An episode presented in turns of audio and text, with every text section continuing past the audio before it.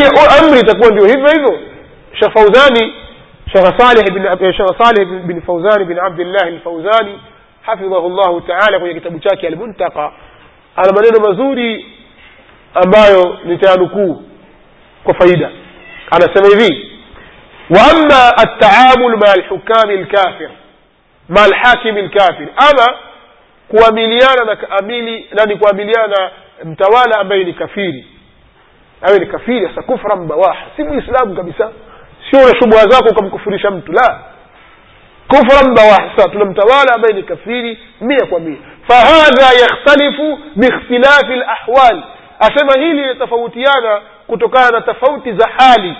Fain kana fi lmuslimina quwa waislamu wakiwa kwenye nguvu wafihim istitaa limuqatalati na kuna uwezo wa kumpiga yeye watanhiyatihi ani lhukmi na kumwondoa kumuweka katika, katika, katika hukmu ile kumwondoa katika hukmu wa ijaji hakim muslim na kumweka pale mtawala mwislamu fainahu yajibu alaihim dhalika hilo itakuwa ni wajibu kwa wao hilo wa hadha min aljihadi fi sabili llah na hiyo inahesabika ni katika jihadi fi sabili llah faama idha kanu la yastatiuna izalatah ama ikiwa hawawezi kumwondoa fala yajuzu lahum an yataharashu bidhalamati lkafara haitafaa kwa wao kuchonganisha waislamu na watawala madhalim لأن هذا يعود على المسلمين بالضرر والإبادة وسبب litawaletea waislamu madhara na litawaletea maangamivu والنبي صلى الله عليه وسلم عاش في مكة mtume صلى الله عليه وسلم aliishi makka ثلاثة عشر سنة بعد البعثة miaka kumi na tatu baada ya kupewa utume walwilayatu lilkuffar na utawala wa maka ulikuwa ni utawala wa makafiri ومع من أسلم من أصحابي قليش يين وليسلم كتك مصحاب ذاك. ولم ينازلوا الكفار. هو قتاك هو بندوا مكفير بل كانوا منهيين عن قتال الكفار. بل ولكوا مكتاز وكبجان مكفير في هذه الحقبة كنك بندهيك ولم يؤمر بالقتال إلا بعدما هاجر صلى الله عليه وسلم وصار له دولة وجماعة يستطيع بهم أن يقاتل الكفار. Na hakuamrishwa kupigana isipokuwa baada ya kuhama kwenda madina na akawa mtume sala salama ana doula ana watu ambao wanaweza kupigana makafiri. Hadha huwa manhaju lislam huo ndio mfumo wa uislam idha kana lmuslimuna tahta wilayatin kafira waislamu wakiwa wako chini ya utawala ambao ni wa kikafiri wala yastatiuna izalata izalataha na hawawezi kuuondosha.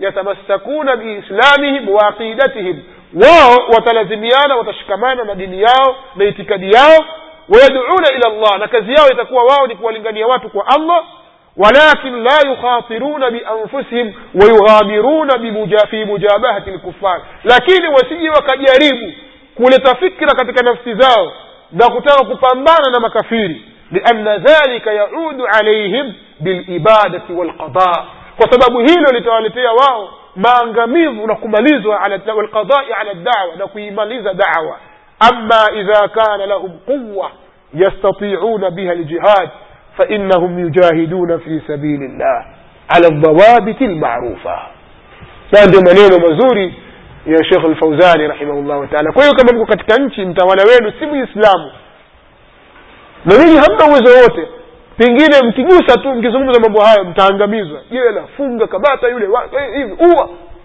hamtakiwi kufanya hivi mtakiwa mfanye dawa. Mfanye subra. Na kama mtaamrishwa mambo ambayo ni kinyume na dini hamtatii. Mambo ambayo yako katika dini mkaamrishwa na mtawala au mambo ambayo ni ya kawaida tu ya kijamii mtatii. Fanyeni usafi wa mazingira tii. Kwa hiyo utaikutii wewe ambao usafishe nyumba yako utaki kwa hiyo utafanya taa hata kama huyo ni kafiri. Lakini akiamrisha maasia hata kama akiwa ni mwislamu la taata limakhluqin fi masiyati lkhaliq tumefahamu? Allahu alam naam. Kwa hiyo kuna maswali mengine yanalazimika kuyajibu kwa kirefu kidogo. Huwezi kujibu la naam haiwezekani itakuwa ni madhara ndani yake.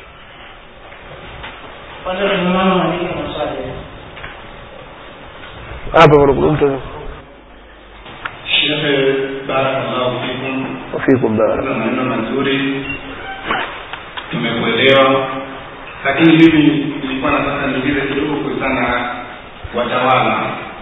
Maana kwa sisi waislamu kuna watawala wale ambao ni wa serikali na kuna watawala ambao ni wa wanaosema kwamba wao ndio viongozi wa serikali.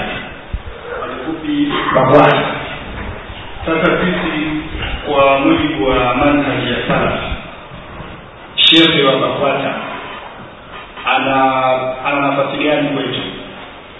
Hilo la kwanza. La pili kuhusiana na cheti cha ndoa. Manhaji ya salaf inazungumza vipi?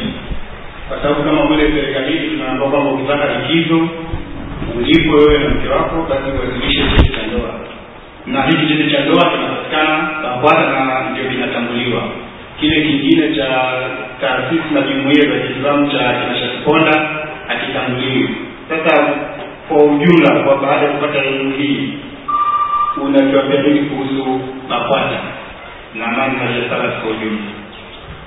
Mi naofahamu bakwata ni moja katika taasisi zilizosajiliwa kwa msajili wa vyama na jumuiya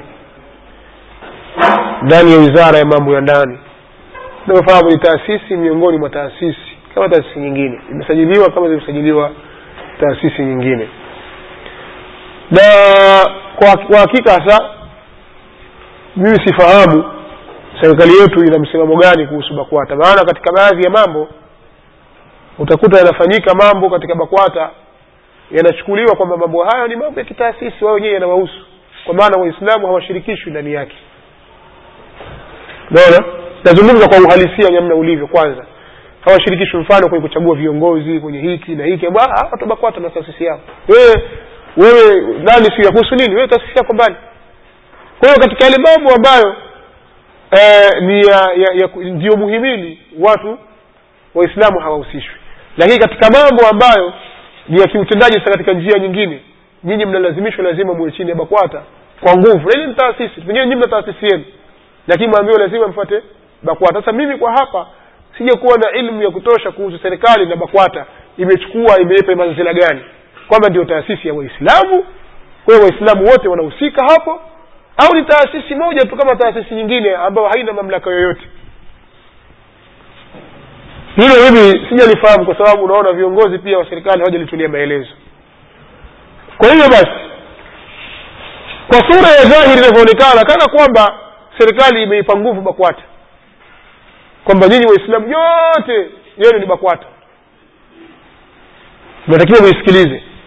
Pamoja na kwamba hatujasikia kauli ya moja kwa moja lakini katika kiutendaji kuna baadhi ya vitu. Lazima upate barua ya bakwata sasa mimi nataka kusema tu vile vitu ambavyo si maasia serikali imevigemeza kwenye sehemu fulani. Kwamba wewe msikiti wako unaojenga hautasajiliwa ili uende bakwata upate barua. Na hivi ndivyo inavyokuwa sio? Wewe taasisi yako itasajiliwa lazima upate barua ya bakwata. Wewe sijui ndoa yako itatambulika serikalini mpaka upate cheti cha bakwata. Katika yale mambo ambayo sisi hatuna budi kuyafanya ambayo ni mambo ya ya kikawaida katika mujtama hayana uharamu ndani yake. Na serikali imeegemeza mahali fulani sisi tutatii katika mahali hapo kwa maana kwamba kama vyeti vya ndoa tutakwenda kuchukua bakwata kama ikiwa vinahitajika. Lakini mtu anaweza akaishi bila cheti cha ndoa. Mtu anaweza kuishi maisha yake katika dunia hii bila ya kuwa na cheti cha ndoa na akawa yo katika ndoa ya halali. Na mwingine anaweza akawa na cheti cha ndoa lakini ikawa anafanya haramu. Kwa hiyo ikiwa mtu anahitajia na ni jambo ambalo halina uharamu ndani yake kama hili jambo la cheti cha ndoa si haramu na umehitajia kutokana na dharura fulani. Pengine unataka kusafiri na mke hapa hukubaliwi kiungwe na mke au kusafiri na mke mpaka uwe cheti cha ndoa. Na cheti kinachotambulika ni bakwata basi kachukue hakuna makatazo katika lakini kama bakwata bakwata kama bakwata jambo lake kwangu mimi lina ghumuvu halijaniwilia wazi kwamba twaambiwa sasa waislamu wote tufuate bakwata bakwata ni yetu au bakwata ni taasisi miongoni mwa taasisi za waislamu zilizosajiliwa kama taasisi nyingine. Hapa pana kitendawili kikubwa sana ambacho hakitatuki. Na viongozi ndio wanaweza kulitatua jambo hili. Naam. Wallahu alam. Hapa kuna maswali mawili kutoka upande nadhani maswali yanaandikwa ni kutoka kina mama sio? Au kuna wanaume pia wanaandika maswali na? Na katika tuwape kipaumbele kina mama. Maswali ya kina mama yao ya- yaandikwa akhwati eh? na maswali kwa upande wa wanaume yaulizwe moja kwa moja. Lakini hili linaonekana kwamba linatoka kwa upande wa akhawati huko. Kwa sababu kuna masala ya kuolewa. Kwani kuolewa na mtu wa bida na hali ya kuwa ana swali ni makosa? Swali la kwanza. Swali la pili natumia lotion ambayo haina makemiko lakini kila baada ya siku nabadilika. Na ninakuwa mweupe lakini hainudhuri je ni makosa? Haya ni maswali ya kisheria zaidi. Nataka niulize swali moja ili nipate kujibu maswali. Maswali yatakokuja hapa ni sharti yawe ndani ya hii mada niliyoizungumza au tujibu maswali yoyote tu? Na maswali yote kwa faida. Na huyu naye mwingine anauliza nimeolewa na mtu wa bida tena ni shekhe wa msikiti.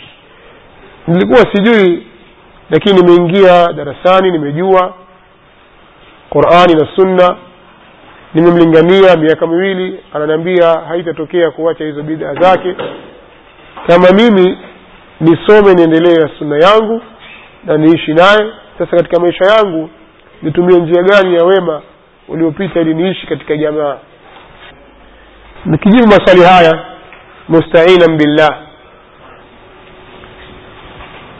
Kuolewa mtu katika ahli sunnat waljamaa kumwozesha binti yake mtu wa bidha ni makosa. Kwa sababu mtume sal llahu alaihi waalihi wasallam alipowaelekeza waislamu katika kuozesha mabanati zao alitoa mwongozo huu ufuatao akasema idha atakum man tardauna dinah wa khuluqah fazawijuh illa tafalu takun fitnatun fi lardi wa fasadun arid au wa fasadun kabir. Zimekuja kwa riwaya mbili tofauti. Atakapokujilieni mtu ambaye mnairidhia dini yake na tabia zake muwezesheni na hapa inapotajwa dini inakusudiwa dini kwa ujumla si swala peke yake. Dini kwa ujumla wake miongoni mwa hiyo dini ni kumfuata mtume sala llahu alehi wasallam katika mwenendo wake. Kwa sababu mtu anaweza akawa ana swali lakini maisha yake ya sala swala yake anavyoipeleka anaipeleka kinyume na mafunzo ya mtume sala llahu alehi wasallam.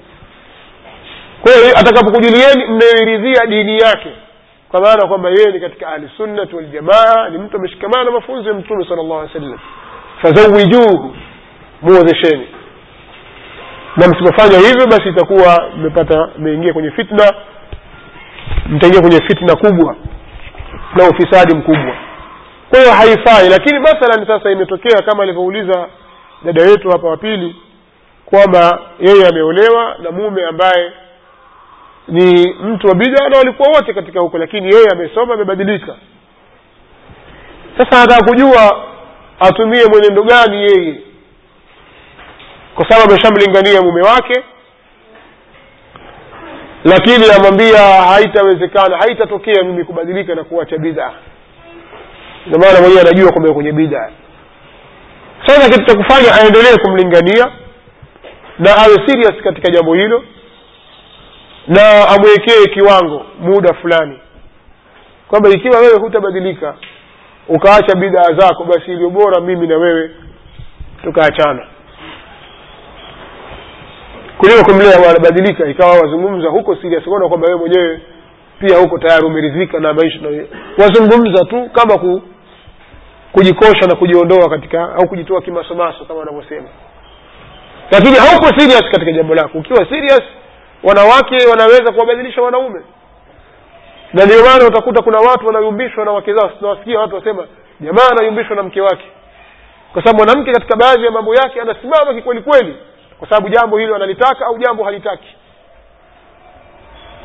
Na ndio maana utakuta watu wengine mathalan hawezi kuongeza mke kwa sababu aogopa mkewe. Mwanamke ni mkali nitamwanzia wapi? Kimwambia jambo hili si nitakufa mimi au mke atakimbia atakwenda kwao. Sasa katika mambo ambayo atakana mtu awe serious kabisa na mume awe anaoga katika hilo ni dini kwamba mimi nikibadilika katika dini yangu nikienda katika mambo ambayo sio sawa mke atanikimbia mimi. Tabidi arudi kwao. Nyumbani hakutakalika. Sasa mwanamke anaweza kuvuruga maisha ya nyumbani kwako wewe mwanamme ukawa umebadilika. Siye tena yule. Hauko sawa. Kazi uzifanye vizuri usome vizuri ufanye hivi vizuri kwa sababu mwanamke anakutingisha watingisheni waume zenu walio kwenye bida warudi kwenye sunna. Wanawake hilo wanaliweza. Kwa hiyo mi nacho nasihi nasaha ziendelee lakini wakina mama wawe serious zaidi kwa waume zao. Kama vile wanavyokuwa serious katika swala la ukewenza tumefahamu ni jambo la dini limeruhusiwa lakini lauma. Kwa mwanamke anatingisha. Utakuta ile kipindi kile mwanamke mwanamme anatingishwa kweli kweli tena. Akija "Ah, huko nyumbani ya kukaliki "Ah, hebu nisaidie rafiki yangu nyumbani akukaliki. Nini? Sasa mbona katika mambo yetu tunakuwa wakali lakini katika jambo la dini tunakuwa wanyonge?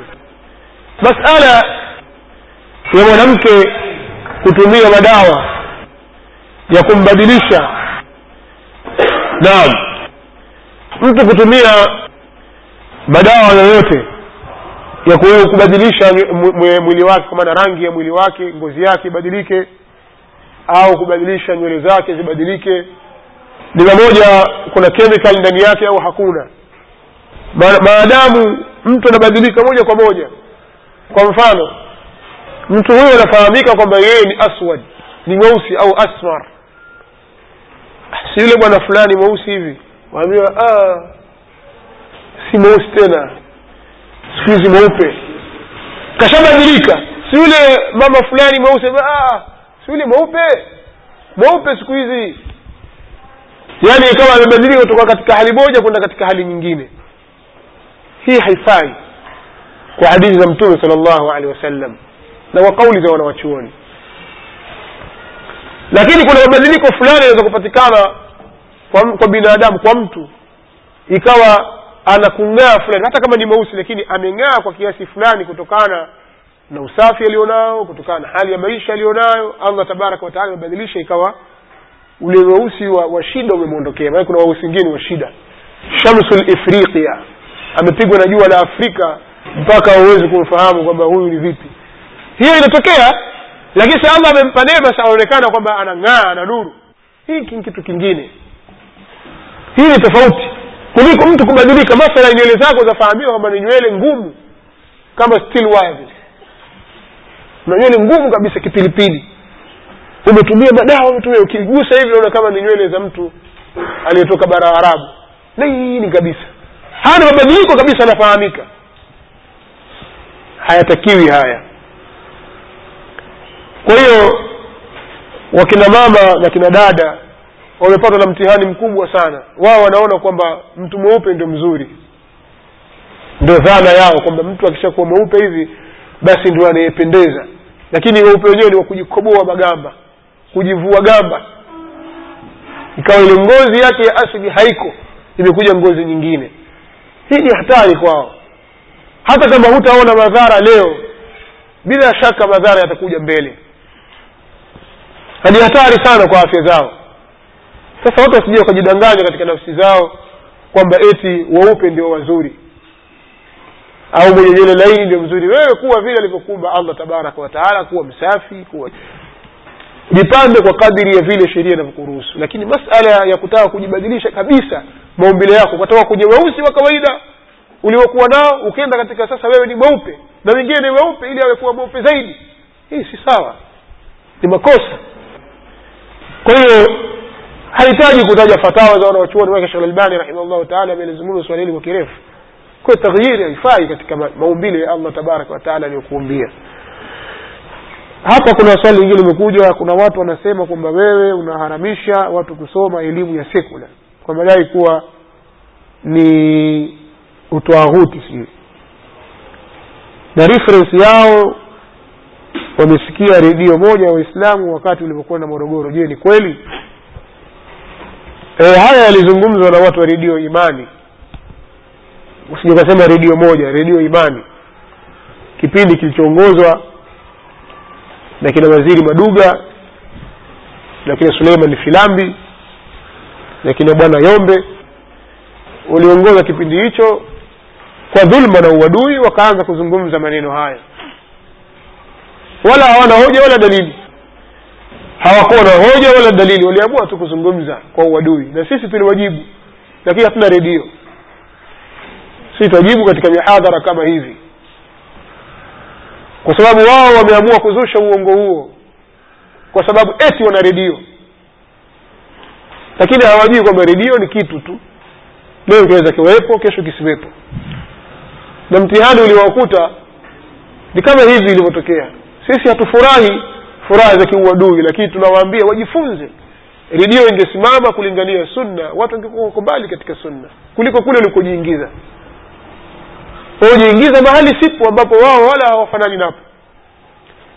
Wanaonekana watu kama watu wa sunna lakini hawalinganii katika sunna za mtume sal llahu alehi wasallam. Dawa yao yalingania siasa ambazo si sawasawa na maneno ambayo ya kiharakati ambayo hayako katika misingi ya sawasawa sasa walijisahau ndugu hawa. Sijui kama watajirekebisha ikifunguliwa tena redio yao. Lakini walijisahau wakawa wao hawako tayari kuwapiga vita mashia redio ile hawasemi mashia wala hawasemi masufi. Wanaosema pale ni watu wa dawa salafia. Watu wote hawazungumzi kwa sababu wataka umoja. Lakini wanapokuja kwenye masalafi hawafanyii insafu hiyo wanawazungumza vibaya sana. Tena wanawazulia uongo. Na sisi pia walituzulia uongo huo. Wanazungumza maneno haya wakati sisi morogoro tumefanya muhadhara tukabainisha wazi tukatoa maelezo ya wanawachuoni kuhusu masala ya ilmu kwamba katika uislamu ilmu imegawanyika katika sehemu kuu mbili. Kuna elimu ambayo hukumu yake ni faradhu aini yani faradhi ya lazima kwa kila muislamu aijue. Na kuna ilmu ambazo ni fardhu kifaya yaani ni faradhi ya kutoshelezana. Wakipatikana baadhi ya watu wanajua watu wengine watatoshelezeka. Fardhu aini ni ilmu ya kumjua allah tabaraka wataala na mtume wake na ilmu ya kujua namna gani utamwabudu mola wako katika zile ibada za lazima. Hiyo ni faradhu ain. Ni lazima kwa kila mwislamu ajue namna ya kuswali. Ni lazima kwa kila mwislamu ajue namna ya kufunga. Ni faradhu ain. Haya tutayazungumza na kuna elimu ni faradhu kifaya. Kuna nyingine ambazo zinafungamana na dini kama vile elimu za mirathi elimu za nahau na sarfa na nyinginezo katika fani za lugha ya kiarabu na kuna elimu nyingine sababu ya kilimwengu kama vile elimu ya tib udaktari ni faradhu kifaya elimu ya handasa mambo ya engineering na mengineyo elimu za faradhu kifaya watakikana katika mjitama wapatikane watu ambao watakuwa na utaalamu wa kujenga majengo utaalamu wa kutengeneza barabara utaalamu wa kutengeneza magari ni vitu ambavyo vipo. Na ni wasaili ambazo zipo. Kwa hiyo ni fardhu kifaya sasa wewe kuja ukabadilisha maneno ukaanza kuzungumza vitu ambavyo havipo. Kusema ukweli ni matatizo makubwa sana. Sasa wao waliringia redio. Haya waulizeni iko wapi? Nyii watumia redio kuwapiga waislamu wenzenu kwa dhulma. Iko wapi sasa? Kwao hiyo ni tambii tu maambiwa hivi si vitu vya kuvitegemea moja kwa moja. Leo vipo kesho havipo sasa sisi tuombee kwa allah hiyo redio irudi kwa ajili ya sunna. Lakini kama ikiwa kwa ajili ile bida basi isiwepo. Isiwepo kabisa kwa sababu inaleta shari katika mujtamaa na kila redio inayolingania shari allah aitokomezee mbali. Na si tuzikatae redio sampuli kama hizo zenye kulingania kwenye shari. Redio itakayosimama kulingania sunna kwa maslahi ya waislamu kwa ajili ya kuwaita watu kwenye mfumo wa mtume saa sallam fabiha wa nema na wanawachuoni wetu wamefanya dawa baadhi yao hawana redio hawana gazeti. Lakini dawa yao imefika kila mahali. Na nataka kuniambia kwamba ha, hajamsikia shekh albani shekh albani alikuwa na tv shekh albani alikuwa na redio. Shekh albani alikuwa na gazeti. Fanya dawa tu hivi allah akampa taufiki mpaka hapo dawa ilipokuwa imefika imefika mpaka huku kwetu. Kwa hiyo zote ni fadhila za allah tabaraka wataala tayib mpaka hapo itakuwa muda umeisha kipindi cha mwanzo na insha allah tutaendelea tena kwa kipindi cha pili kama mlivyotangaziwa au kama mtakavyotangaziwa katika ratiba yetu insha allah subhanaka allahumma bihamdik واشهد ان لا اله الا